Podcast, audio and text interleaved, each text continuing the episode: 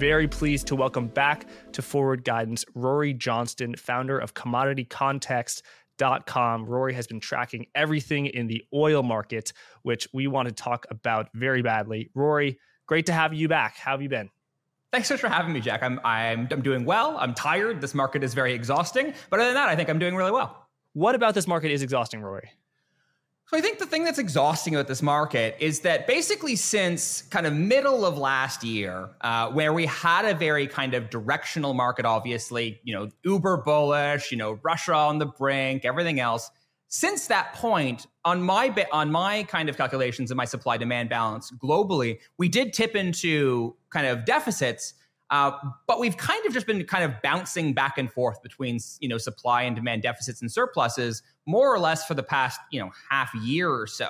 And I think this is justified. I, I, I think the prices we're seeing generally are are more or less justified. But I think the big jumps up and down between that range trade we've seen for the past six months have been just kind of kind of capricious and speculative driven rather than anything fundamental. And I think it's because there isn't actually a fundamental directional narrative that is pulling us along right now. And I think but given the complexity of the market and given you know particularly through covid the kind of um, proliferation of a bunch of different data that a bunch of people are, can now see uh, there's more than ample data to confirm or, or at least to lend cre- credence to bullish or bearish cases uh, so I just think that in this in this environment, everyone's just getting frustrated, and, and bulls and bears are just getting really, really loud about it.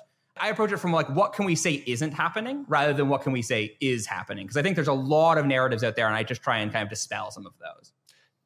So yeah, I want to get into the narratives that you want to dispel, but first I'll just say the first time you came on forward guidance was in September of last year when WTI crude oil uh, around 80 bucks, maybe a, a, little bit less than that, you said that oil uh, will trade flat to down until Biden backs down and China reopens. That was my paraphrasing yeah. of, of, your words. Since then, oil has traded flat to down. Interestingly, the super bearish case uh, hasn't uh, occurred either. It's been a, mo- a, moderately cautious bearish view is what has uh, that that case has aged the best because we've traded down uh, to as low as mid 60s on W2I TI. Although now over the past you know, week or so we're uh, back over 73. So as you say, it's been very grinding low, grinding high, giving the Bears and the Bulls lots of hope for rallies that never really materialize or crashes that you know uh, rebound. And, and so it's been very flat. So Biden has backed down because the Strategic Petroleum Reserve, I think, is no longer being drawn upon, and China has reopened. Uh, so it, will oil stop trading flat to down? Yeah. So I, if before, I think I think you're accurate in characterizing my view as kind of like cautiously bearish, and I think at this stage I would consider myself at least relative to the prices of a week or two ago, uh, cautiously bullish. And I think as of right now, we're trading just below $80 Brent. We're at 79.20 on my screen right now. We've been in this kind of range trade market essentially since the beginning of December. Uh, you know, the first kind of phase of the range trade was uh, on a Brent basis, high 70s to high 80s. We basically bounced to back and forth in that range kind of three or four times. Then you got the big dump in March on the mini banking crisis and the Silicon, you know, started by Silicon Valley Bank. Um, that kind of began a, a, a kind of a, a lurch downwards that put us in this, you know, a new range, which is essentially kind of, you know, high 60s to high 70s. And I think what I expect for the second half of this year is that we at least get back into that higher range. I don't think it's it's kind of guaranteed by any means that we get back to you know mid to high 90s let alone triple digits i think that could happen uh, if kind of a perfect constellation of events kind of uh, take form take shape but i think it's also important to kind of really you know define what we mean by bullish and bearish in this context. Because on my timeline on twitter uh, you know there's still plenty of people who seem to be thinking that $150 crude is around the corner. I think that fundamental story has changed so dramatically from you know last april may june. And I think it's important to kind of talk about why I think, why at the time I was actually very bullish uh, and how that kind of fell apart. Um, and I think the important thing is for that kind of really hyper bullish market to maintain itself, you need to maintain really heavy pressure on balances, on prices, kind of, um, you know, demand needs to keep marching ahead so that supply can never really catch up. When demand fell back, like we saw, you know, basically from May or June of last year through more or less to today. And, I, and, I, I'm going to dwell on this in a second again, but um, the difference between levels and growth, because I think it's another important differentiation. But we've seen demand weakness since that period, and supply has kind of jumped ahead. So we really have, you know, you know, the bullish case has has kind of pulled back its press, and I don't think that that, you know, now we have so much additional supply slack to work through that I just don't see it, you know, unless we get some kind of completely unforeseen, you know, hyper bullish macro backdrop and everything accelerates together. I just don't see that coming together. Uh, right. So on the supply side, um, the one easy thing that I can probably predict on the supply side is that everyone thought Russian barrels of oil would uh, leave the market, not not get out. That hasn't happened at all. They've produced a lot of oil and, and sold it to other countries um, so that's on the supply side, and then there are you know hundreds of other you know in in the weeds things that that you, follow. On the demand side, how do you track demand? Because it's pretty when you when you say demand filtered off in June. Is that just the price of oil went to one hundred twenty dollars, and so uh, it, it killed demand because everything was too expensive? How do you measure that? Yeah, so I think that's I think that's generally right. I think two things happened. One, there was kind of a generalized macro slowdown. And as I've seen it, you know, the global economy has essentially been on this two-track um, kind of path over the past year, and that is that on the goods and industrial side has been very weak. Uh, you know, tying it directly to oil, this manifests in very weak diesel demand and very weak naphtha demand as linked to like the petrochemicals industry and again plastics manufacturing all this stuff whereas on the services and consumer side fuels like gasoline and jet fuel have have been performing much better and for the majority of the covid period diesel was the fuel that really pulled us out of the dregs of the demand collapse. It was, you know, even if everyone was staying home, everyone was ordering on Amazon and your truck was bringing it to you and all this stuff. So, and, and, and plastics were doing really well because everyone was consuming goods. And we had this whole discussion at the time about this massive, like the, the big press on the inflationary pressure was this massive at the time unforeseen, uh, although in hindsight seemingly very obvious, kind of pivot away from you know getting your haircut and going on vacation, services spending, all the way to goods. And you know everyone redid their homes and bought a lot of stuff, and that essentially we always knew that was going to unwind. And I think again in hindsight it seems obvious that it did, but again I think it caught everyone, including myself, off guard at the, at that moment. Um, the other thing, the other important thing I want to talk about here for a second is when we're talking about demand sluggishness or demand weakness. Bulls will often point to say, like, look, we're basically back at pre COVID levels. How can demand be weak? But I think that is uh, really an exceptionally low bar because, well, we're four years on now from 2019. And historically, we would have expected oil demand to be growing at a million, million and a half barrels a day. So we should be substantially higher than pre COVID levels. And I think uh, even myself, I think everyone everyone got really used to thinking in levels as we were tracking the recovery of of both supply and demand. Uh, but what we kind of got out of the habit of is tracking growth. And I think on that basis, growth in demand slowed markedly from the middle of last year through today. And when you look historically at, at virtually all economic slowdowns, except for the most acute crises like the 08 financial crisis and COVID itself, you never really saw outright contraction of oil demand. What you saw was essentially a flatlining. And that's in many ways what we've seen essentially over the past year. Now, going forward, I would expect, barring kind of a hard landing, I think that you would expect that to kind of reaccelerate. But the big challenge is, is that given the restructuring of the global economy and consumer behavior and work from home. I'm, I'm working from home right now. You know, people don't fly as much anymore. Um, all of that, and particularly for business, all that makes the you know the look forward demand expectations much trickier to kind of pin down because you know prior to prior to COVID, you know that expectation and that kind of hard link between economic growth um, and demand growth was very very hard linked. The other thing that really was int- that's really interesting, and again, kind of presses that point about how if you let up on the pressure on demand, kind of it gets away from you, is prior to COVID, the, the the most kind of reliably, you know, robust source of on a percentage basis on the product side for growth was jet fuel. Uh, and that was despite the fact that the aviation industry also was making year on year on year really impressive gains on the efficiency side. Um, but you didn't really notice it because let's say efficiency was growing by four or five percent, but activity levels were growing by seven or eight percent. So you never really noticed it, and jet fuel demand just kept going, you know, two, three, four percent higher year on year. But when we collapsed in COVID, the planes didn't stop being delivered. So the fleet continued to grow its and increase its efficiency. So now not only do you need to re-reach pre-COVID flight activity levels, which we're more or less at right now, you actually need to get well beyond them and maintain a constant state of growth because now we have all of these efficiency gains to work through. So even if we're back at pre-COVID activity, you know, flight activity levels, we're definitely not yet back at, you know, pre-COVID jet fuel demand levels. We're probably still 10% below that level. So yeah, when you talk about strength in demand for on the product side, uh, on the uh, uh, industrial side, stuff like naphtha versus on the consumer side, stuff like jet fuel and gasoline, I imagine you're referring to the crack spread, which is just the, the price of the refined commodity. Let's take naphtha relative to the you know, raw barrel of crude oil. Uh, how much, when it comes to jet fuel, uh, how much of this is actually bad news because it sounds like okay the economy managed to recover and the US economy the global economy just got more efficient and it you know needs less oil per unit of economic growth uh, as you see in, in, the jet fuel. So for everyone except for the oil bulls it sounds like it's a good story. Although bad for the oil bulls.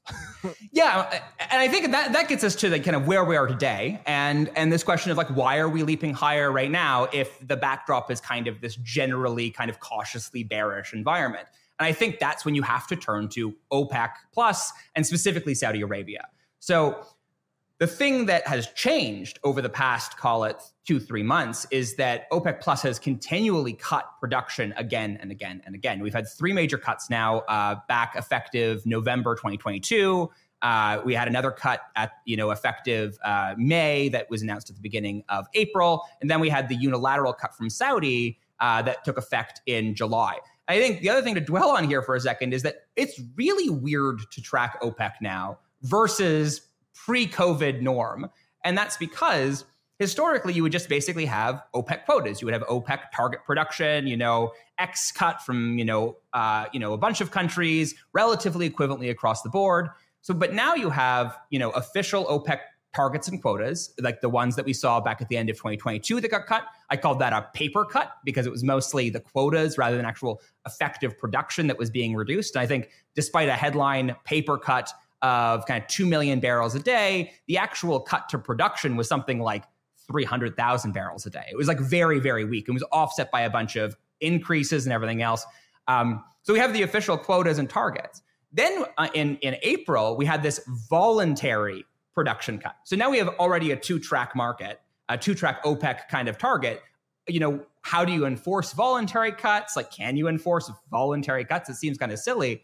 And then at the beginning of, you know, um, when at the beginning of May, when um, you announced, uh, or sorry, beginning of June, when the Saudis announced that they were going to unilaterally cut production uh, effective July. Well, there you have a third type of cut. You have a unilateral voluntary cut that only applies to Saudi. And, uh, and the most recent one, when Saudi Arabia announced that they were rolling forward uh, that temporary unilateral cut from July into August, then you also had Russia come out and announce that, oh, yeah, we're doing a complementary cut to exports. So, and this is, you know, so now you have all of these moving variables, and it makes it very, very hard to track and kind of keep compliance and keep kind of um, effective control of what OPEC is doing. And I think that narrative is really getting muddled in the market. Walk us through the numbers. So, how many barrels of oil per day does Saudi Arabia currently produce? And uh, you, you, you got some fantastic charts uh, on this piece uh, called Royal Oil from Commodity Context, where you you track it over the past 15 years, and so it was for a while well above nine million barrels per day. Uh, yeah, I mean, w- where is it now, and how significant do you think this cut is? And can you just talk us through, you know, how many barrels of oil and and how significant you think that will be? So the, the thing that Saudi Arabia is really good at doing is controlling its oil production. Um, every you know versus all other members of OPEC, it's kind of Saudi is the goat. Uh, you know, as it applies to both kind of unilateral controlling the message and and unilaterally controlling its production. So you're right. Um, basically, the high watermark for Saudi production very recently was a quota of about a million, bar- eh, sorry, 11 million barrels a day. Then they cut by 500 at the end of 2022. They cut by another 500 at the beginning of April, and then they cut by a million barrels a day unilaterally uh, at the beginning of June, effective July. So now, you know, net net, they've cut 2 million barrels, and we don't have the latest official Saudi estimates for July yet.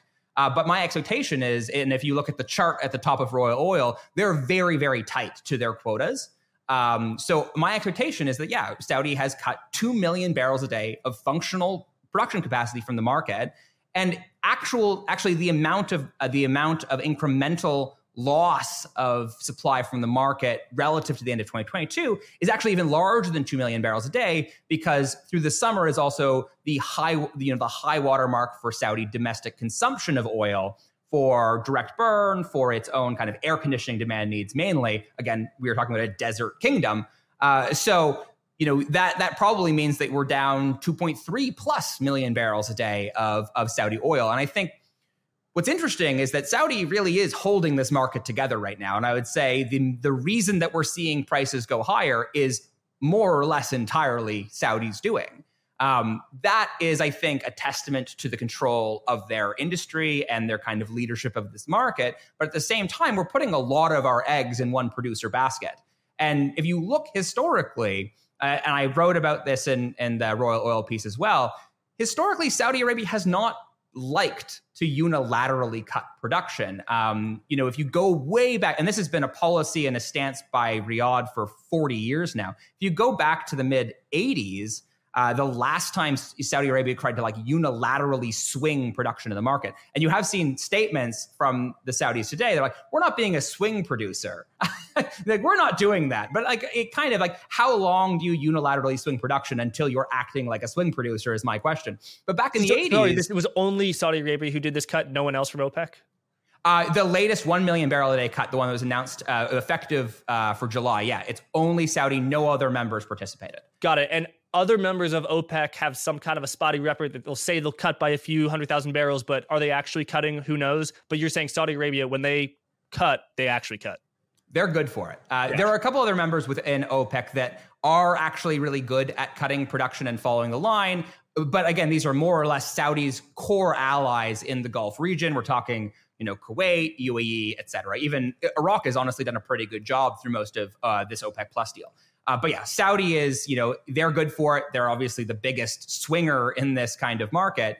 But if we go back to the reason, eh, back in, you know, back 40 years to the mid 80s, um, the reason that the Saudis don't like to unilaterally cut production is because that's what, exactly what they did during that period. Essentially, you had the price spikes of the early 70s and then the late 70s into the early 80s. And those price spikes did what prices do. They they incentivized new production to come to the market. Most notably at the time was the North Sea boom. So you had millions and millions of barrels of growth from the North Sea. It was a huge deal at the time. It's funny looking back now because it's, you know, the North Sea is well past its prime today. But at the time it was, you know, it was the spring chicken. It was it was really uh, what was driving supply growth.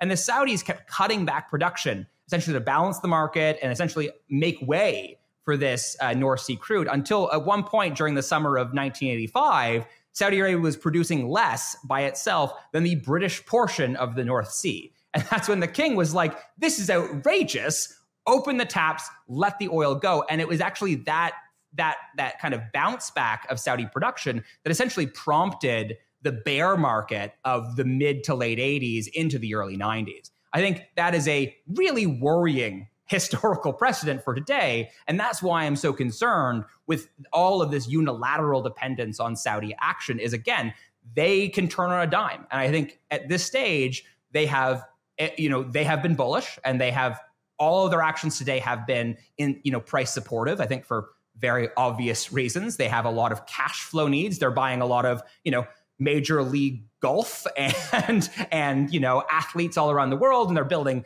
you know 500 billion dollar mega cities in the middle of the desert from nothing and all of this they they have a lot of spending requirements and now they're actually trying to support prices but i think the concern is you know how long are they going to do that if if prices don't really uh, increase and i think some of your guests a couple weeks ago talked about like you know are they out of bullets I think I don't know if they're fully out of bullets yet. Obviously, they're still producing 9 million barrels a day. They can have 9 more million barrel a day cuts, but it's unlikely that they're going to use those. And I think, you know, maybe we could get one more cut. uh, but I don't think that they'd be very happy about it. Uh, and I also think that, you know, even now, you know, this million barrel a day unilateral cut, they basically said it was only effective for July, and now they've rolled it forward to August, and they're keeping the market guessing. And I think this is this big question: is like, what are they going to do? And earlier you referenced, I think, an interview uh, I did with Michael Kao and Alexander Stahel on the oil yep. market, and they, I think, particularly uh, Alexander, made the case that anytime there's an OPEC cut in production, yes, it may remove some barrels from the market, but it just means that the next time the price of oil spikes, there's more production to go online. So it really restrains a, a, future rise. So the price of oil could go to 90, but it's not going back to 120 because as soon as it goes to 90 or 100, uh, they're going it's going back online. How much do you uh, agree with that argument? I, I, I think I think Alexander is right on that. I think that a big part of what gave us those really really high and volatile prices of you know the first half of 2022 were not were, were that we were having you know inventories were plunging globally shale was sluggish you had a bunch of opec members that were struggling to keep up with their uh, quota commitments and increasing production back from the lows of covid. Uh, and everyone was trying to talk about like what is saudi arabia's ultimate production capacity and all of these kind of you know concerns about you know how much can they really pump? That kind of environment definitely puts people on guard. And i think you know uh, I, had, I, had, a piece uh, talking about, um, you know, essentially like are prices disconnected from fundamentals? And I think while while I think prices right now are more or less in line with what they should be, uh, at least barring you know you know further motion. Um, at the time, I actually think that the prices overcorrected to the upside at the beginning of 2022, and I think it was because of a lot of that concern and that you know super backwardation we saw was essentially people precautionary buying. And I think when you look at the academic literature, a lot of what uh, this is often described as you know this precautionary demand. And even at the even at the you know the Iranian Revolution, you know the 79 into 80 um, oil price spike, you know look, people looking back have have noted that it doesn't actually look like we were all that short of oil at that moment. It was that people were overwhelmingly kind of rapidly grabbing barrels because they were worried about you know uh, going for naught. I think that's also what happened you know last year.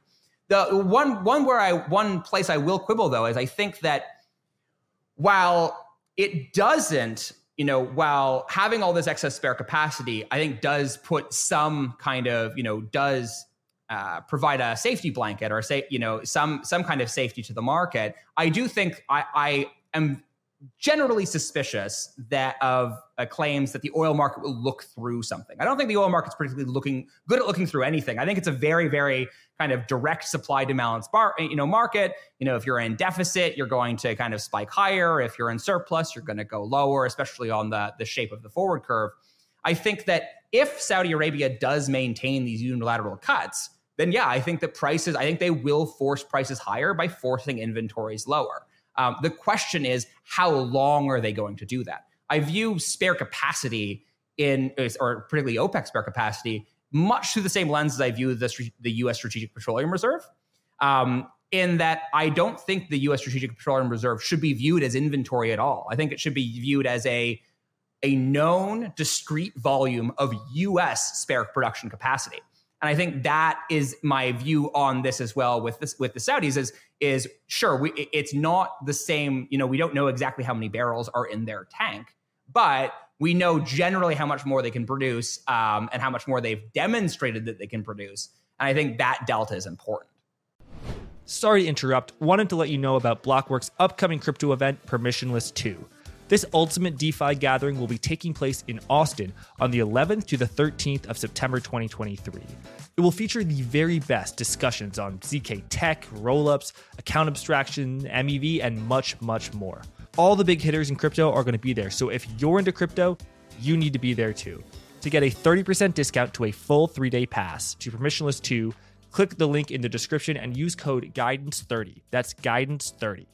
Thanks, let's get back to the episode how have you uh, viewed the Chinese reopening? Everyone says China's going to reopen and oil demand is going to spike so much higher. Uh, has that actually happened? No, obviously not. so I think that I was, I would, you know, I, will admit back, you know, at the end of last year, and I think in my interview with you, I kind of said like, if you do have a gangbuster Chinese opening, yeah, that does really push us into a higher state. The weird thing that's happening is that while clearly the Chinese economy is not that strong. Uh, if it was that strong, we wouldn't ha- we wouldn't see all of the recent kind of stimulative announcements from Beijing and kind of this uh, you know pivot back to this old school construction infrastructure led stimulus to the Chinese economy. That is funny because the so China doesn't you know the, thing that people should understand is China doesn't actually publish demand numbers. A lot of places around the world publish demand numbers for a bunch of these different you know gasoline and diesel, et cetera. What we have in China are what we call apparent consumption or apparent demand. And that's essentially the difference between what they report as coming out of their refineries. Uh, so, like, they, let's say you produce 100 barrels of gasoline, uh, you export 10 of them, and you import 20 of them. So, you, your apparent demand is 110 barrels of gasoline in that case. Now, you can adjust for inventories, but those are also very sketchy in China. So, what you're left with is this kind of quasi directionally correct, but probably overstated in either direction uh, estimate of Chinese consumption. Now, what we're seeing right now is apparent demand for Chinese fuels is booming, all time high as of April. Uh, you know, crazy high numbers, unrealistically high numbers. So, what we likely have is a bunch of strategic stock building by Chinese authorities. Uh, and again, this is uh, the other thing I think is that I typically don't include Chinese inventories in my estimates of global inventories because I view them much in the same way I don't include the SPR, the US SPR, because I think that both of those are not um, normally functioning commercial inventories. They are driven by government edict. Um, and I think the reason that investors in the market looks at inventories is essentially as an reasonably unbiased kind of cumulative function of supply and demand. That when you know, when you're in a deficit market, gradually inventories go lower, and that kind of gives you a, a, rough sense of how we've come, and vice versa when we're in surplus. But obviously, the SPR doesn't move unless the president says so. And I think in many cases, a lot of the movement we're seeing in Chinese inventories is also being driven by, you know, edict, uh, edicts from Beijing to say, like, look, these prices look pretty good. Let's fill up the tanks. And I think that precaution or that uh, discretionary demand, if you will, is really you know, doing kind of like the Saudis. It's holding the market together. And I think that if we really did have a huge rally higher, let's say to 100 bucks, yeah, I would expect that the Chinese would stop building inventories as much. We don't know if they're going to drain them, but I doubt that they would continue buying them as as kind of ferociously as they have been. So Chinese demand has been strong, but it's from government entities, not from consumers or businesses. Exactly. I would say, and again, I think it's I wouldn't even call it. I wouldn't even. It's not like cons, it's not consumer uh, consumption. I would say it, it's Storage. realized demand, which kind of compounds all those things together. Got it. And is this is this uh, the phrase you use realized demand for uh, refined products or for crude oil? Because China is a, is a huge refiner of importing crude oil and then sometimes exporting the refined products. Yeah, so I, I, I, a lo- there are different views on how to do this. My view is, is you take the Chinese estimates of refined product uh, output, and then you you you calculate that based on the refined trade. Uh, so this is X crude oil. This is just refined products. Uh, but you can also kind of do the same thing for crude, uh, but it's just a slightly different thing because that's you know consumers don't consume crude; they consume refined products. So you you know both are important, but my for my calculations on consumption or or apparent demand, I use the refined products. Got it. And yeah, what are the different refined products in China uh, looking looking like? I mean, is I guess jet fuel is pretty strong uh, on a relative basis because you know no one was flying in July of 2022, and a lot more people. So you get the year over year increases are immense, but that doesn't mean a whole lot. Uh, gasoline, I guess, are people driving? I don't know. And then what are the other refined products within China? Because we can't for sure say what the real kind of underlying consumer and, and business demand in China is, we can kind of say that because again, on that apparent basis, all of those look like they're booming. And that seems deeply, deeply unlikely.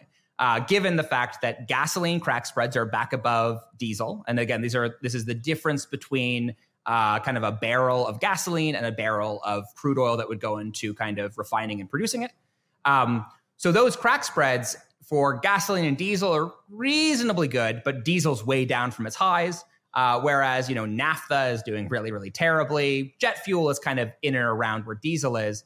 But I would say if we were to use that to what I what I think, what my gut says China is consuming, I think that gasoline is doing reasonably reasonably well. I think jet fuel is doing reasonably well. I don't think that diesel's doing that great, uh, and I don't, and I definitely don't think that naphtha is doing that great. And I think when you think about why China consumes a lot of these fuels, particularly things like naphtha, um, a lot of that is not just for its domestic market; it's for its export-oriented market. So if you know countries around the world are consuming less stuff, well, you need less plastic to produce less stuff, and I think that's generally what we're seeing kind of realized on the refined cracked on the refined basis.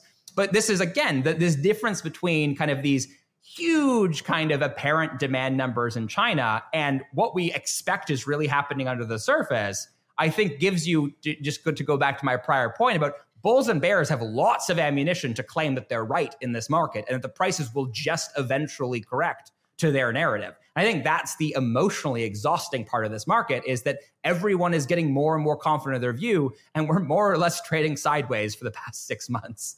So just to, just to get your view, you are somewhat cautiously bullish, and you think you know 80s, maybe 90s, high 70s, somewhere in that range. But you know, the days of 120, 150 are you know people are dreaming if they think about that. Yeah, I mean, ne- never say never in the oil market. Everything yeah. can always surprise you, but I think dreams that, can come true. Yes, exactly, exactly. Um, I think the factors that kind of coalesced to that perfect storm of a panic market at the beginning of 2022, very few of those exist today. Uh, U.S. shale, uh, the slowdown seems to always be around the corner. I do expect it to gradually slow, given the fact that we've seen lower prices, we've seen uh, rigs falling off, we've seen frac spreads falling off. So those are the actual crews that are doing the like the actual completions and the and the, and the actual fracking itself. Um, but you know, so that could slow. But you know, beyond OPEC's constraint, you're still having growth from Guyana, you're still having growth from Canada. Mexico is actually surprisingly strong, up, up like 100, 150,000 barrels a day, mostly condensate, but these are still liquids in these global balances, Brazil, et cetera. So all of this, you know, there seems to be enough supply at this particular moment. If we did go back up to 110, let's say, well, I'd expect, I would expect maybe OPEC to begin easing back its constraints. But I think this is also this weird market that I think a lot of our prior held and prior and firmly held assumptions about how OPEC and particularly Saudi Arabia interacts with the market are changing rapidly. You, you referenced Guyana. I'm just looking through. I think it was Hess. Uh, looking through their production numbers. I mean, there's explosion of production in Guyana, but I don't know how relevant that is to the global picture. Obviously, it's very relevant to, to Hess and the oil companies that are making it. uh, so, how big of a game changer? I mean, I, I, think the biggest oil reserve is actually Venezuela, but is Guyana? You know, is that going to be the next Saudi Arabia or not as significant? Well, definitely not a Saudi Arabia in terms of overall volumes. But so Guyana basically produced zero oil historically until these discoveries from Hess and Exxon um, in the Stabroek Basin offshore of Guyana. And again, this is actually a lot of the same fundamental, you know, geological structures that you know Venezuela has as well. So this is kind of you know it the geology extends uh, out into the Gulf there. Um, so I do think you know. So we're going to go from Guyana being producing zero oil to being likely the largest per capita producer on the planet, um, which is doesn't mean huge for Guyana. But we're basically going to hit probably a million barrels a day uh, by let's say 2027, 2028. But I think again, if you're looking at growth, that's 200,000 barrels a day, give or take, year on year on year on year on year. And if you combine that with the growth in the US, if you combine that with all the rest, that's how we really that's how the oil market balances is it's, you know, 200,000 barrels a day of growth is actually really impressive. For context, um, in the heyday of growth in the Canadian oil sands, basically call it from 2010 to 20, 2019, just before COVID, you were averaging growth between two and 300,000 barrels a day.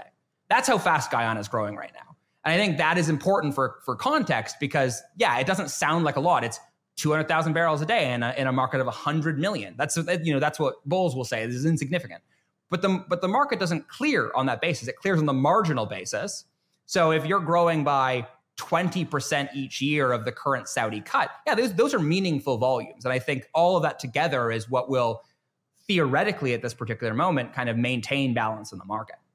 And what about American and North American, so US as well as Canada production?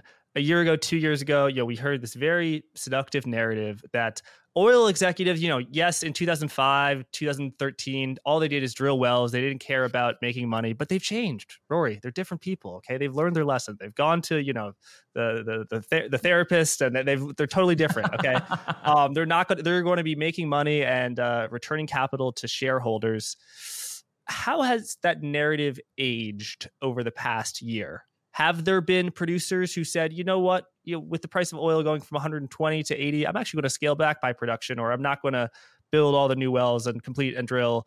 Or has it been, oh, hey, we we we hired the engineers, let's do it? I mean, yeah, I mean, so if you rewind to last year, the big narrative, and I think this is a lot of also what helped press prices higher, was this, you know, I always talk about it, they found religion, you know, this religion of free cash flow. Um, and that they were only they're going to continue kind of feeding back uh, kind of excuse me uh, feeding back kind of dividends and stock buybacks to you know finally return all of this capital to investors after for the decade prior to COVID, essentially essentially spending and lighting on fire about half a trillion dollars of investor capital. So investors want to get paid that is happening. And I think that you have seen gradually less incremental, unprofitable growth now in the United States than you did back then. But that doesn't mean that the US isn't growing. It's still, in many, you know, by all intents and purposes, the largest source of incremental growth in the world. Year to date, US production is up something like a million and a half barrels a day. Now, a lot of that is natural gas liquids, a lot of that, you know, is a bunch of other stuff. But again, that's how this market balances. And we don't talk about, you know, the differentiation on the supply side. People's like, oh, it's not, it's NGLs. A lot of the demand growth has also been on NGLs because of plastics and everything else. So I think that the US will continue to be one of, if not likely the largest source of incremental supply this year, next year, and the year after. But I think that you're likely going to be growing at like half the pace that you were pre COVID. I think that's, you know, just to put in context for the decade prior to COVID, basically like two thirds of every every incremental barrel produced globally was from the U.S., which is a level of kind of dominance in supply growth that has rarely been seen throughout the industry's history, if ever. Yeah, it, it nearly tripled, right? From 2010 to, to 2019, it, it you know went from five uh what five five million barrels a day to 13 million, right? Yeah, and that's and so then that's just crude. You've actually seen on a on a total liquids basis, which will include things like natural gas liquids, which are are which, rather than being produced in a refinery from an oil well, you're producing it in a natural gas fractionation facility uh, or processing facility, where you essentially extract the heavier hydrocarbons like you know ethane and propane and butane. Those actually are accounting for a huge amount of this growth. Uh, because again, the U.S. is not just a massive oil producer; it's also a massive natural gas producer. So when you look at when we're when we're talking about, and this is where barrel accounting gets so fun. It's basically like accounting meets chemistry in the most in the best or worst possible way, depending on your disposition. Um, and so the US is producing like 13, you know, 12 and a half, 13 million barrels a day of crude, but it's producing upwards of 20 million barrels a day of total liquids. And I think that is, and when we're talking about the global market of 100 million barrels a day, it's actually that total liquids, not crude, which is closer to 80. Hmm, very interesting. So that's American supply. What about American demand? I think uh, Michael and Alex were telling me that really one of the few countries to actually outperform in terms of demand was the the U.S. Is is that true? U.S. growth is doing okay. Um, I, by my numbers, actually year to date, it's actually down 100,000 barrels a day as of April, and so it's average year to date. Um, so it's it's I would say it's fine. now, the U.S. was never a major source of demand growth either. Again, a lot of OECD is not a major source of demand growth. Uh, we, you know, most of the growth we're expecting is coming from China, India, rest of emerging Asia, et cetera. So the U.S. is holding itself together, um, but it's not gangbusters. At the same time, that pattern I was talking about of, you know, what is really strong in the United States? Gasoline and jet fuel. What isn't really strong in the United States?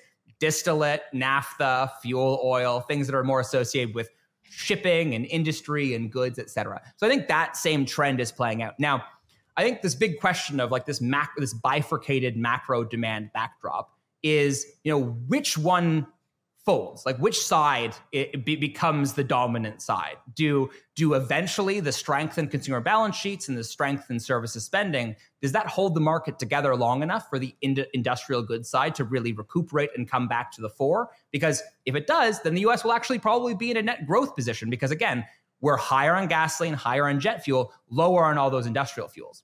So that would turn us back into a growth market. On the flip side that those consumer and services gains are being held together by very you know continued robust job markets um, how long do employment how long does employment remain robust if the industrial and goods side is is suffering?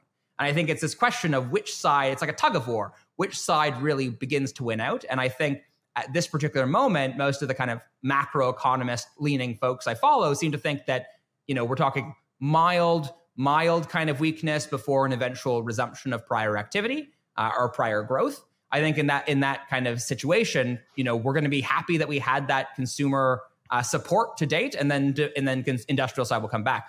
If the other way, then yeah, I think that we're eventually going to see gasoline and jet fuel fall off, uh, and then we're going to be in a, in a more bearish market. Right. And in 2008, oil exploded higher as the US, I think the world was in a recession, right? So oil can rally in a very late cycle way. Yeah, and, again, I think this is this is also this view of you know demand for oil doesn't typically contract in on like a on an absolute basis in a recession. It did in in 08 or in the the great financial crisis, but not in it was it was also a lagged effect. So you can still have all of this pressure in the market. And again, a lot of people will say that like high oil prices and high fuel prices helped contribute to the to the kind of erosion of consumer spending and everything I else. It. I mean, yeah, look, looking I, at last year, I think that you know consumer sentiment is just the inverse of the oil price and uh, to the extent that people were spending less money and you had you know consecutive uh, real growth shocks in the in the US at least I mean that's because the price of oil went to $120 I don't I don't know how you don't attach those two things and then to the extent that growth in the US outperformed expectations this year I think it's the price of oil has gone down yeah, well, and, and not only has the price of oil gone down, but generally we're also well past the peak of our, our refining crisis. And I think given last year, oil was in a crisis, no doubt, but the refining crisis was actually in many ways far, far worse. That, you know, we had seen 120 $130 oil before. We had never seen 60 70 $80 crack spreads for, for, for diesel and, you know, and, and a little bit less for gasoline. So that when we were seeing 130 bucks on the screen for WTI or for Brent, uh, we were paying more like 180 $190 effective prices at the pump. Uh, and that is obviously far worse. I remember the first. I remember the first time when I when I you know filled up uh, with those prices, and it was very it was jarring just how much it cost to fill up the family car, and no doubt that had not just an impact on fuel demand, but an impact through a kind of a contractionary fiscal stance, essentially, on the rest of consumer spending. Yeah, that's a great point. What does demand look like in emerging markets, non OECD type countries? I mean, India, other countries. So India is is growing. Um, a lot of these other countries are in fact growing, but again, the growth is slower. Um, I actually just posted a, uh, a, a tweet on on on Twitter um, just earlier before before this interview, and what I just did, and I, it was part of prep for this, very frankly. And I was trying to see like where is the growth coming from, and what you see is essentially since the middle of last year on a growth basis. And again, this is the the importance in differentiating between levels, which is how we kind of calculate our supply and demand balances and growth, which is the trajectory of those kind of major factors. Um, outside of that weirdly kind of you know suspiciously strong bounce back in Chinese demand, the rest of global demand is still just kind of poking along, kind of like one percent, kind of one maybe maybe two percent growth in, in some areas. Um, China, I think that realized kind of call it apparent demand is definitely holding that market together. Now, I think that going forward, what we're going to expect is that you know supply growth is going to fall and likely contract given all of these Saudi and OPEC cuts. And you know presumably that will balance the market bring prices higher. The question is where does demand go? Because they're not going to hold back supply forever. And again other supply sources continue to grow so it becomes this question of like if if demand can't grow faster than we're seeing right now then the oil market the oil bulls are going to be in trouble because you know everything depends. You know, supply can't ever be extracted from the context of demand. And if people aren't demanding, it doesn't matter how low supply is or how slow supply is growing. And I think again, this kind of we have these major unknown questions. We still don't know what you know. For a long time during COVID, people talked about how no one's ever going to fly again, no one's going to travel. That obviously didn't happen, but you know we're back we're you know we're trending we're back around pre-covid high levels of air traffic activity, but we're not you know shooting past it. Uh, whereas a lot of people had assumed that there was this massive pent up demand of everyone that had been cooped up in their homes, particularly in China. That you know you're going to get out the door and you're going to go rip it, right? And I think this is that's just not happening. I learned from your site Commodity Context reading today that domestic U.S. Uh, revenue per you know yeah. whatever it is uh, is higher miles. Yeah, thank you. It is higher now than in 2019. Yeah. Uh, internationally, it's just below 2019 for, for globally. I actually spoke recently with an expert in the airline industry, and uh, he said, you know, America to Europe is is going gangbusters. Uh, the exact phrase that that he used. It's uh, China to the rest of the world is that's where there's a lot of uh, lags, and particularly China to the U.S. Although that was never a, a, big part. Jet fuel demand could continue to grow. I mean, reading the you know Chinese state affiliated media, they are, are telling their citizens to fly to France. Never, I don't know if they're listening, but. well, and and so far, I mean, I mean, the, the recovery is there, right? I mean, we there are a bunch of websites now that kind of track. Um, I think uh, one really cool one is I think it's called Radar Box, and you can kind of break down Chinese uh, domestic flight activity and Chinese international uh, transport activity.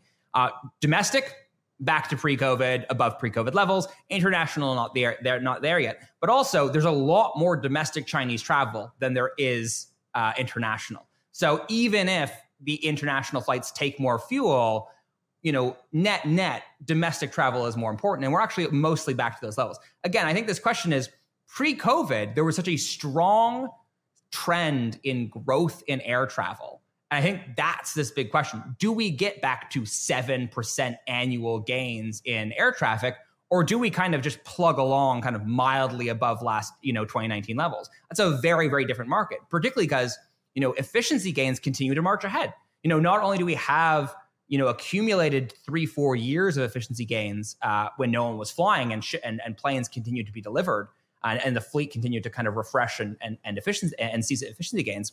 Um, but that's going to continue going forward as well. Um, you know, people when people talk about like the reason that you have things like uh, the Boeing 737 Max is because the larger engines are more efficient; they consume less fuel per mile. So that is a major trend in the industry, and and doesn't look like it's ever going to turn back. But we need really, really, really strong growth to actually overcome that on a fuel adjusted basis. And how strong does jet fuel demand, aviation demand, have to be for it to have a real impact on the price of the underlying barrel of crude? Because I think it was Alexander Stahel who was telling me it's not a large percentage of the barrel that actually is, you know, the pure enough and high quality enough, high octane, whatever, to be in that jet fuel. So if demand is very strong, is it possible that the crack spread for jet fuel is just high, the refining margin, but people, you know, the price of crude is the price of crude. It doesn't really matter. No, I, I think that's I think that is right. Um, the uh, you know net net i think it's like 8 9% of global demand let's say for nice round numbers 10 yeah. um, so the difference is is that it's the or at least structurally it was always the fastest growing component so much like you're like much like we were talking about Guyana only producing 200,000 barrels a day of growth. It's again, all of these things have to come together. So when you're really building a global supply and demand balance model, all of these individual little things seem small and inconsequential until you add them all up and you're like, wow. Um, and I think that's exactly the same with jet fuel. Even if it is smaller as a portion of the barrel, it was the fastest growing portion, essentially right next to ethane and propane and butane, which is essentially all these petrochemicals. So petrochemicals and flight were the two major sources of growth pre-COVID. Now flight is recovering, but petrochemicals are pretty dour. I think this is this question is like what goes going forward. What are the major sources of demand growth? And I think that's where these big questions are. And I think it's really really hard to take like a very firm, confident stance on where oil is going to be in two, three, four years because the accumulated effect of those we're talking you know a million, two million barrels a day of potential differences between are we going to resume the pre-COVID trend versus are we basically flat from here? Tell us about the proposed Russian cuts. Fears that Russian supply would fall off the market, uh, you know, drove the spectacular surge in oil prices, and the realization that they actually weren't taking it off the market is what caused it to sort of drip, drip lower uh, last year. Uh, how seriously are you, t- are you taking that they'll cut? How much are they saying that they're cut? You know, given that is very uh, crucial to fund their war in Ukraine. Yeah, I would consider myself a Russia skeptic, um, just to just you know writ large. I think so. What we've seen to date is at the beginning. So obviously, there. I, I like to say that oh, you know, Russia's main contribution to OPEC is gaslight, not crude. And I think that in this context is essentially they have a lot of words, not a lot of action. Um, one, wait, wait, natural ga- natural gas, not crude. Sorry, I meant gaslighting. Gaslighting is basically like bamboozling with kind of like half ah, truths. got it. Got it. Okay. Okay. it was more of a play on words than, than a, than a petrochemical or, or a hydrocarbon. I got you. But I think it's so in this context. I mean, just to put us in perspective for the year, the main cuts we're tracking right now is that OPEC essentially said, uh, sorry, Russia essentially said that it's going to cut 500,000 barrels a day. I believe that I believe they said that in March. And how many um, do they produce? How many did they produce before the war? How many are they producing now? Let's just say generally 10. Got I think it, you know it's you know um, slightly less now. Uh, you know, let's say nine. Uh, but that's again depending if you're including condensate or you know natural gas liquids, all these other things. So let's just say nice round number 10 roughly, you know, slightly smaller than Saudi and the United States, but definitely, you know, far and away the the third largest, depending on the calculation. Um, so essentially, they're cutting. They they claim to cut five hundred thousand. Now, at the time, it was already kind of a weird cut. They were saying like, "Oh, this is because we're pushing back on the price caps." And it's like, is it, or is it because you can't export, or your fields are deteriorating, or there's so much unknown right now, and Russia's stopped publishing official st- statistics on this. So you kind of have to take them on their, you know, on the production side, you have to kind of take them on their word. But what we do know is we can see how much they're shipping out by tanker. There's a bunch of services. I personally subscribe with Vortexa. Um, but it, you know, these tanker trackers show that exports really haven't fallen and in fact rose after those claimed cuts. Now, the latest cut and what Saudi, uh, sorry, what the Russians said basically dovetailing with the latest Saudi announcement that they're extending the production cut, the unilateral cut into August. That meant 1 million barrel a day cut into August. The Russians said that they're going to cut exports by 500,000 barrels a day. So if you remember when I was talking earlier about the four different types of OPEC cuts we're tracking right now, this is the fourth one. Uh, what is an ex? What is an export cut? Is it additional to the 500,000 barrels a day of production cuts, or is it just confirming of those cuts? Because that's where everyone was pointing out it kind of seems like you're lying. Um, I think this is this big question. I think that's again why I think you know Russia's specialty is gaslighting is because everyone can debate Russia, but until we really see those barrels drop off the market, it's it's just words. Um, now the Saudis seem to trust them at this stage. I think they have a strong incentive to trust them, uh, or at least kind of keep them within the larger umbrella of OPEC Plus and keep everyone kind of happy and put on a good face.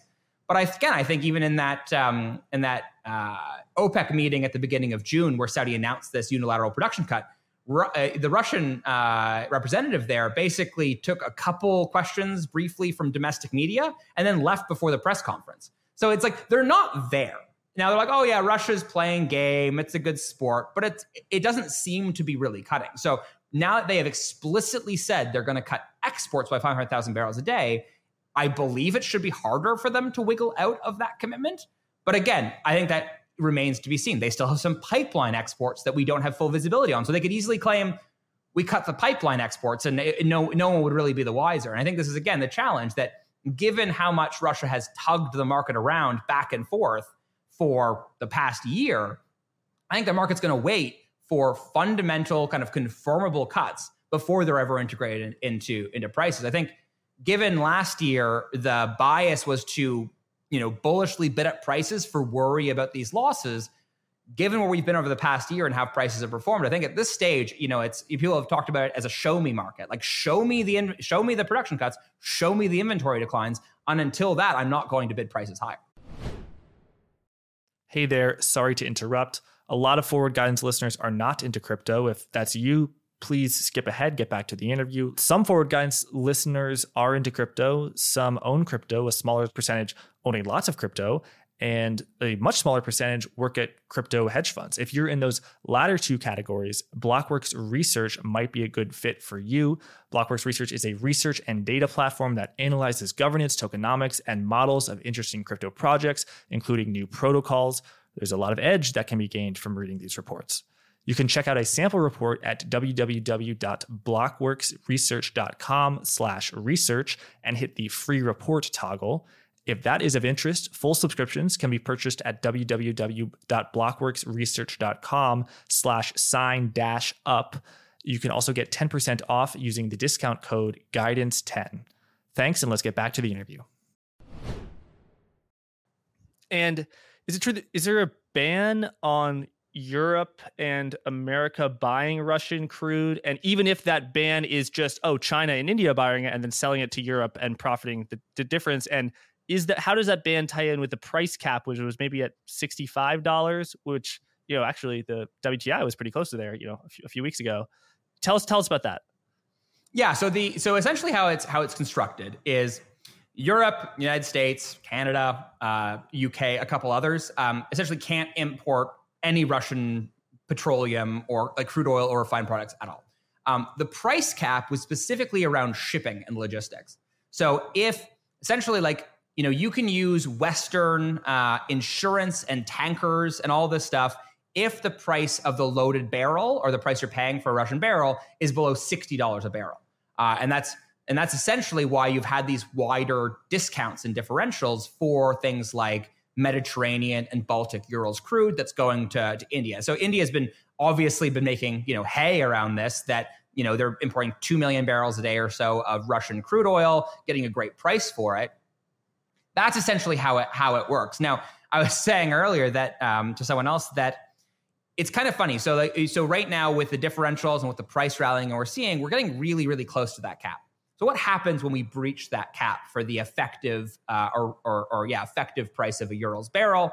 Is essentially you begin to tighten the egress or kind of transportation capacity um, effectively open to those barrels. So what that should do theoretically is all else equal, that should tighten the rest of the market even more because you're going to have less barrels getting to market uh, through those kind of Western back channels than you would have before. Now, we've had a lot of time since all of this was put together, and you have seen additional shadow fleets and Russian insured and Chinese and Indian insured vessels and all the rest of this stuff that seem to likely soften this. So I don't think it's going to be a huge constraint. But again, that's theoretically where the constraint is. On the flip side, if you do see that happening, then you also begin to see larger pressure to discount those barrels to get it back below that cap, which then in turn, uh, you know, puts additional competitive downward pressure on other competing grades of, of let's say, uh, uh Indian, Indian imports. Because like, well, we can bid down a Urals barrel to $59. Uh, you, you need to give us something or we won't buy your crude. And I think that it's kind of this funny to and fro of the market right now. And again, I think both bulls and bears have something to point to and say, look, we're going to lose, you know, they're going to breach the cap and we're going to kind of lose a bunch of Russian barrels. And the bears say, ah, wait, what this will actually do is it's actually going to put downward pressure on like barrels of other crudes, you know, medium sour crudes like Urals. Uh, one of the things that we had heard last year, so last year I'm in Canada. Um, the you know the main Canadian export is Western Canadian Select, which is the largest stream of global heavy sour crude available to the market. Um, we had massive differentials that opened up last year. Um, you know, looking at my looking at my chart right here uh, in Houston, uh, where you know if you're looking at take away all of the of the pipeline constraints and things that normally plague Canadian crudes, uh, in Houston, a barrel of WCS uh, really got down in value to something like a twenty dollar differential under a, a, similar barrel of light sweet. That's a huge discount. Um, whole bunch of things that drove that. You know, there was uh, issues in the fuel oil market and everything else, but one of the things that was constantly raised was competitive pressure from Urals barrels kind of working its way through this sour market that, that again, put pressure on like barrels. So it's not going to have a huge, it, it'll likely have a bullish impact on WTI and Brent because those are light sweet barrels. But I don't, it, I think it's to have less of an impact uh, upside on things like heavy sours. Got it. And what are you seeing in the differentials? We talked about spreads between difference between refined products and the underlying barrels. But what about the differentials between different types of barrels? There's no such thing as a, you know a crude a barrel of crude oil. There's WTI, WCS, all these other you know Urals. You mentioned some of the oddities you've observed. What what else? I know you've been tracking. Yeah, so that's actually uh the topic that I'm working on right now for my next piece at Commodity Context. Um, is so crude, like you were just saying, is not a monolith. It has a whole variety of characteristics. It's essentially like chemical soup more or less, that has you know hydrocarbons that can be refined into a bunch of different things and different yields and different refineries, et cetera, et cetera, et cetera.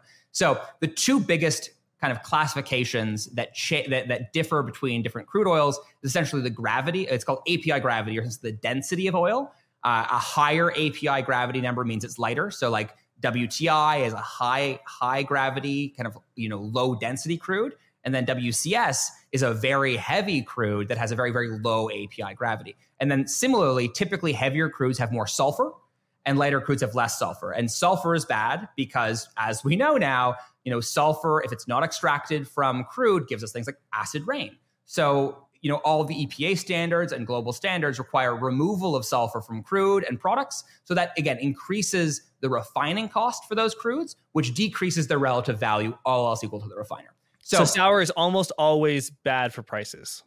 Sour is i would actually go as far as say sour should always be bad. Um, you you do have um, you know, theoretically, you could have moments where like a medium could be more valuable to a refiner given, let's say, a higher middle distillate yield, so like diesel and jet fuel, than let's say a light crude, which is going to be more gasoline and kind of lighter hydrocarbons at the top end. But generally, it's very rare uh, in any situation that a, a pure heavy crude is going to be more value on a like to like basis compared to a light sweet. But you know that as I'm saying that, uh, that same differential uh, that I was quoting for WCS in Houston, that was $20 a barrel discount, uh, basically in Q4 of last year, is currently trading at $3.35 differential. So that's a huge. So, like, while no matter what you're seeing happening with, you know, WTI and Brent prices over that period, obviously we went down and now we're back up. All, you know, during that period, on a relative basis, WCS has rallied, rallied $16 a barrel. So while light sweets have essentially been trading, you know, flat to sideways, you know, you know, flat to down to sideways, um, heavy barrels have actually rallied uh, basically from Q4 to date. Uh, I think that's again an important piece of context. Now, what we're seeing today is with these OPEC cuts. Uh, OPEC cuts are typically bullish for um, for heavy crudes. Uh, it, it, means all else equal, you're likely going to have a, a, narrower differential, and that's because a producer like Saudi, and this was kind of talked about in the Royal Oil piece, produces a huge variety of different crudes. It has huge amounts of production, and it, it, you know it has you know lighter grades and medium grades and heavier grades. If you told the market you were going to cut a million barrels of, of crude from the market, which ones are you going to which ones are you going to cut? You're going to cut the, the least valuable barrels to you. Uh, so what you're going to cut is those medium to heavy crudes, which reduces that supply in the market and tightens those differentials. And that's again what we're seeing today. Add to that the fact that we've seen a bunch of new refineries come online. These are refineries that had been delayed from the past year or so that, you know, in large part prompted those huge different, you know, those huge crack spread blowouts that we saw last year. Those are now coming online and a lot of those process heavy sour crudes. So that also is increasing the demand for those barrels. So right now, I mean, the, the, the piece, the working title is uh, heavy. Heavy is heavy is the crude that wears the crown. and I think this is, you know, it's a really really good time to be a heavy sour producer on a relative basis because even if you know, you know, uh, light sweets are flat, crude, you know, heavy crude is rallying. Hmm, interesting. Tell us about the positioning, not in the physical market, but in the paper market. People trading, uh, you know, speculative longs and shorts in the oils futures market, WTI futures, Brent futures um, a, a, pretty notable uh, washout of a large uh, hedge fund, which you know very long oil, which is you know down quite a lot. You know, I w- I won't name the name, but people who can look it up, they could they could figure it out. Uh, how much is that representative of just the entire paper market, where everyone was just way too long and uh, kind of got carried out by a you know a wave of oil? So I was mentioning earlier that oil has been in this really tight and kind of um, insurmountably range bound market. And for the first half of the year, what we saw was essentially, well, I measure um, what I call net speculative positions. So if you look at the commitments of traders report that are published by the CFTC and ICE, they give you a breakdown of what different classifications of paper market participants hold in these contracts. So futures and options in WTI and Brent. Um, there's a component called managed money, which is essentially a proxy for hedge funds and other money managers. That's what I track as, as what I call my spec position. Now I adjust that for overall open interest in the market. So what's the net spec position as a percentage of total open interest? And that dropped, depending on how you measure it, either to very recently, um, the latest data, the latest weekly data bounced back a little bit off that floor. But the prior week, we were at the lowest level, lowest reading since the opening salvo of COVID. And by some measures, was actually the lowest level in a decade. And are so, they just uh, short at all, or actually just very not long, the least long they've ever been? So funds are generally long crude. Uh, on a net basis, uh, going back, I believe it's always long. Even during COVID, you know, it was very it, because commercials have to be short because they produce oil, so they hedge. Yeah. Yeah, exactly. So you do, you know, there is this kind of long bias, but again, it's relative to what would normally be the case. And I typically treat this as a contrary indicator. When I first when I first joined the market ages ago, um, people talked about it as smart money, and that you know it was a good leading indicator of where the prices were going. And I have since kind of come to the decision that I think that is actually entirely opposite. Uh, and that when you think about speculators, they do not produce or consume oil. They're only in it for the marginal kind of price trajectory, right? So if you are, let's let's say again, using round numbers, let's say the normal position on a you know year average basis is like seven or eight percent uh, net position as a share of total open interest. If you drop down to say four, like which is roughly where we were two weeks ago, all else equal, it's less likely that you go shorter from there because you know people have an exaggerated short position. They're way shorter on the way less long than they were on the other side. On a mean reversion basis, your next likely move is going to be back towards that that long term trend, which means the next incremental move is likely bullish. On the flip side, if you're really overextended to the long side, likely what will happen is that you kind of something happens and you trim those back and you kind of come back to norm. So that's how I approach it. And essentially, you know, there was a there's a lot of talk that like it's entirely speculative, everything, you know, you know, there is no fundamentals in the market, it's only paper. I don't believe that. I think that essentially if you want to view it through a kind of a, a theoretical lens, um, I view there's like a, a fair price or a kind of a, like a steady state price that is based on you know, more or less, more than anything else, essentially the inventory position of the world, which itself stands in as a cumulative represent uh, as a representation of the cumulative supply and demand balances in the market. Um, the spec position essentially moves that around that level, and I think you you see this in in uh, in, in FX all the time. There's essentially a fair value, and then you kind of trade around that, and that's how people trade FX. And I think that's a similar way that, that I view it in the oil market. Now, given we are really really short right now I would say all else equal, we're probably, let's say, four or five bucks below what that fair value would represent. Um, but we're not, you know, 20 bucks below that fair value. So I think that, you know, at most, if we go from really, really short to really, really long, maybe that'll cause a really, really kind of sharp over a week or two, like a $10 rally in the price of oil. But then we're overextended. And the expectation was that we'd come back down. So I think that it's useful for understanding the week to week chop and kind of how the market interacts with things. Like, for instance, they really that position really, really plummeted uh, when you had the Silicon Valley Bank, uh, you know, incident back in March, um, and that is essentially what really took all of the gas out of oil at that point was that spec position dumping out. Now I expect again one more reason that I'm cautiously uh, bullish is that I expect that that position will normalize and we'll kind of gain a couple bucks there. In addition to the overall market on a fundamental basis also beginning to kind of gradually grind higher as, and again, importantly, only because Saudi Arabia is withholding so much oil from the market right now. Got it. So the speculative positioning in the market is somewhat supportive of prices to go higher because they're not short, but they're just the least long, or they're very, very low levels of, of being long. So the only thing they can really do is is add up. So it's kind of a you know fading the the so-called smart money, which uh, you say it's not the smart money, and I believe you because a lot of things in finance you say they're smart money, you know, such as the bond market, not doing too well recently. Okay, uh, final question about the technicals. Tell us about the shape of the curve. You talked about volumes for f- futures contracts. Uh, what about the, the the shape of futures, where contango uh, you know spot prices of oil today or oil next month are lower in price than oil in one year, and backwardation is the opposite, where oil right now or oil in one month is more expensive than oil in one year. Uh, contango sounds bullish, but paradoxically, I actually think it is backwardation that is typically more of a bullish sign.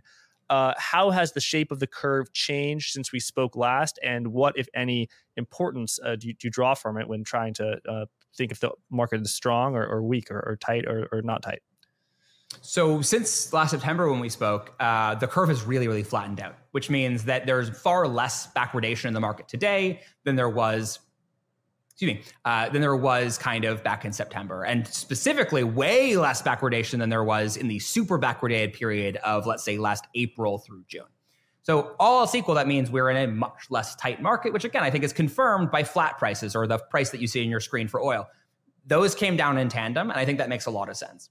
Um, when you can, you can look at different pieces and different parts of the curve. Um, for crude right now, yeah, I think particularly important for sentiment is what I call the prompt spread, or essentially the difference between the first and the second month, which is going to be theoretically the most sensitive to changes in conditions in the market. Whereas I, I generally think right now that the longer, the, the rest of the curve does remain backwarded, just much less so than it was. But I think that, you know, those spreads out there, typically what, what I I expect from you know the spec participants when we're talking about the man you know the managed money positioning, they don't typically take an outright kind of flat position or, or up or down. They'll typically trade a spread. So they'll you know they'll go if they're going to go long, they're going to long the front and short the back, and vice versa. So I think what you're I think what a lot of what you see on the curve is is is positions kind of coming off and on.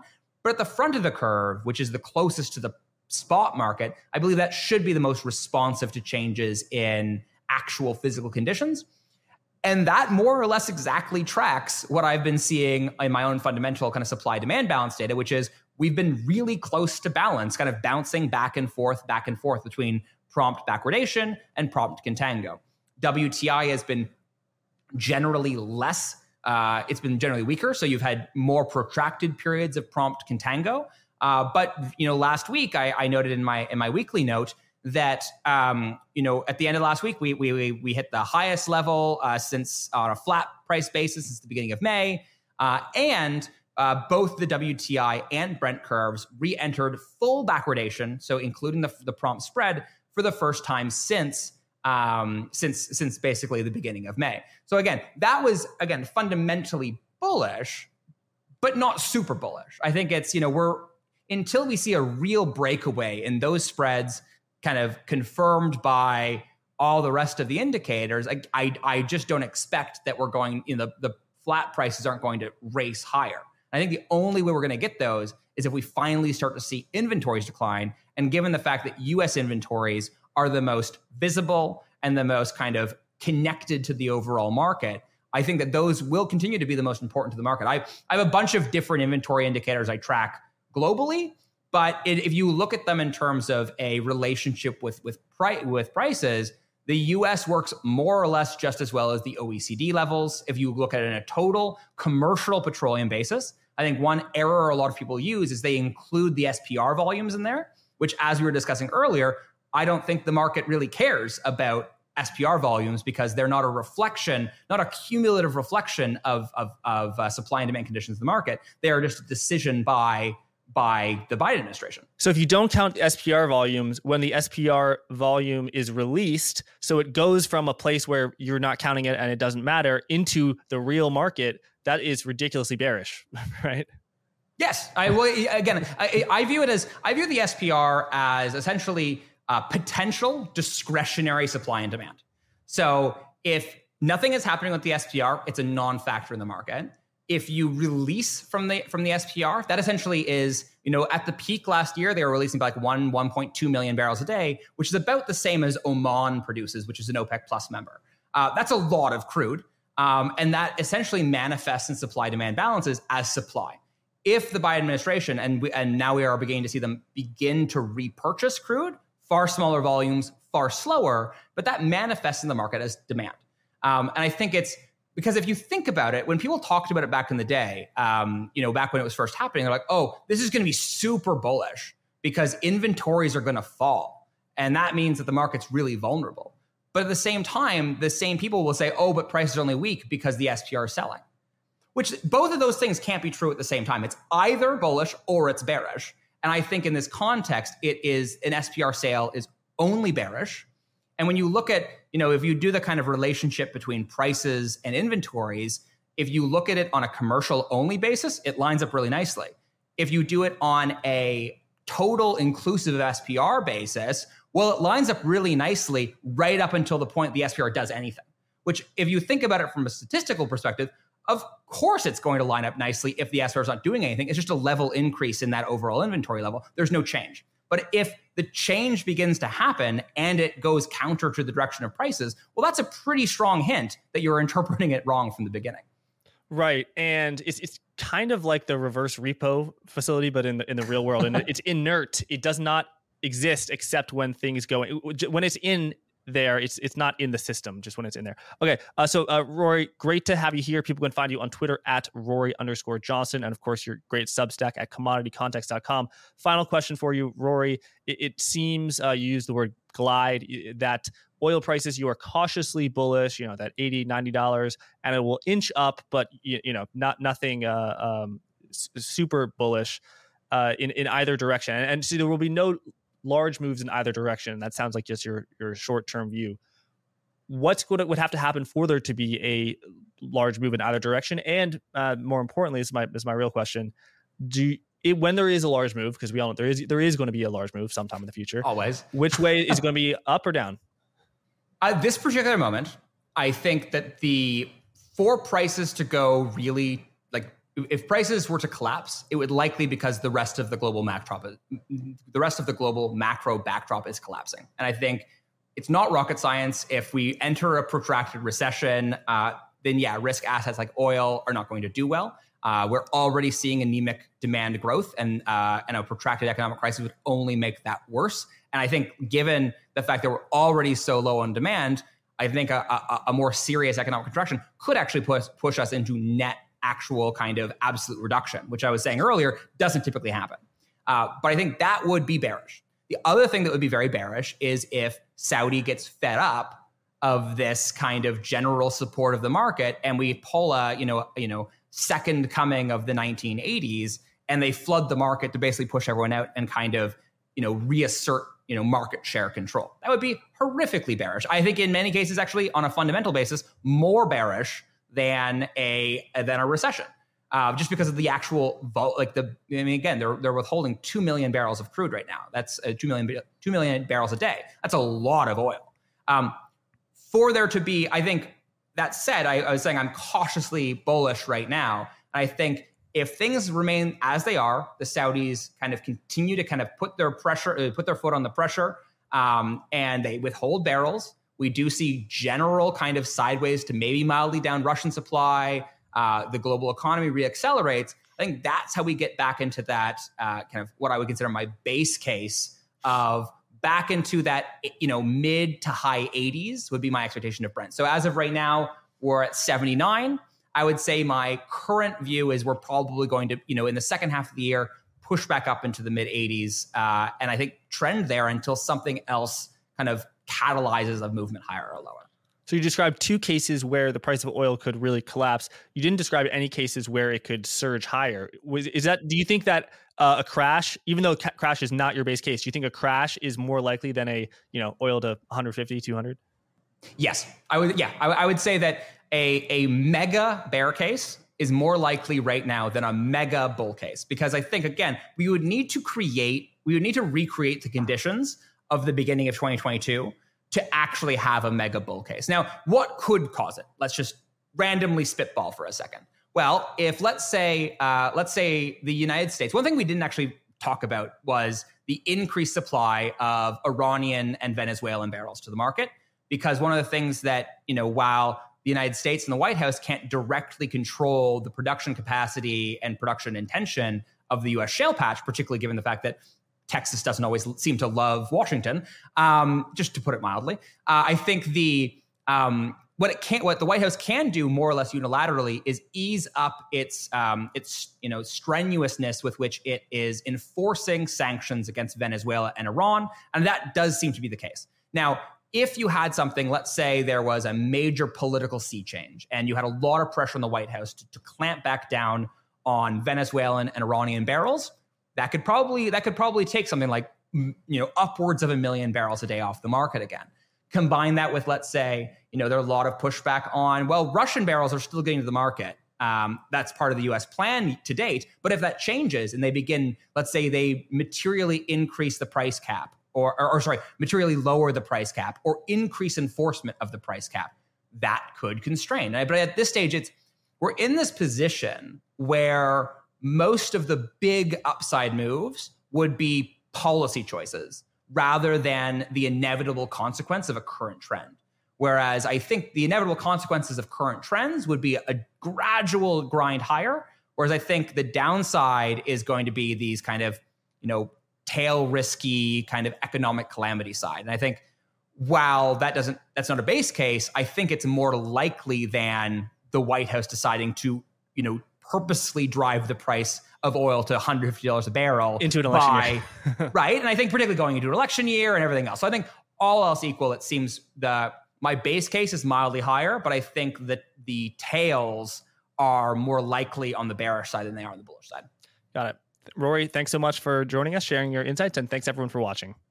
Thanks for having me. Forward Guidance, the program you just enjoyed, hopefully, can be viewed on YouTube at Blockworks Macro or heard as a podcast on Apple Podcast and Spotify. Episodes are typically released on Apple and Spotify a few hours before they air on YouTube. Please leave a review on Apple Podcast if you feel so inclined. Also, you can get 10% off to Permissionless 2023 and Blockworks Research using code GUIDANCE10. Thanks again and be well.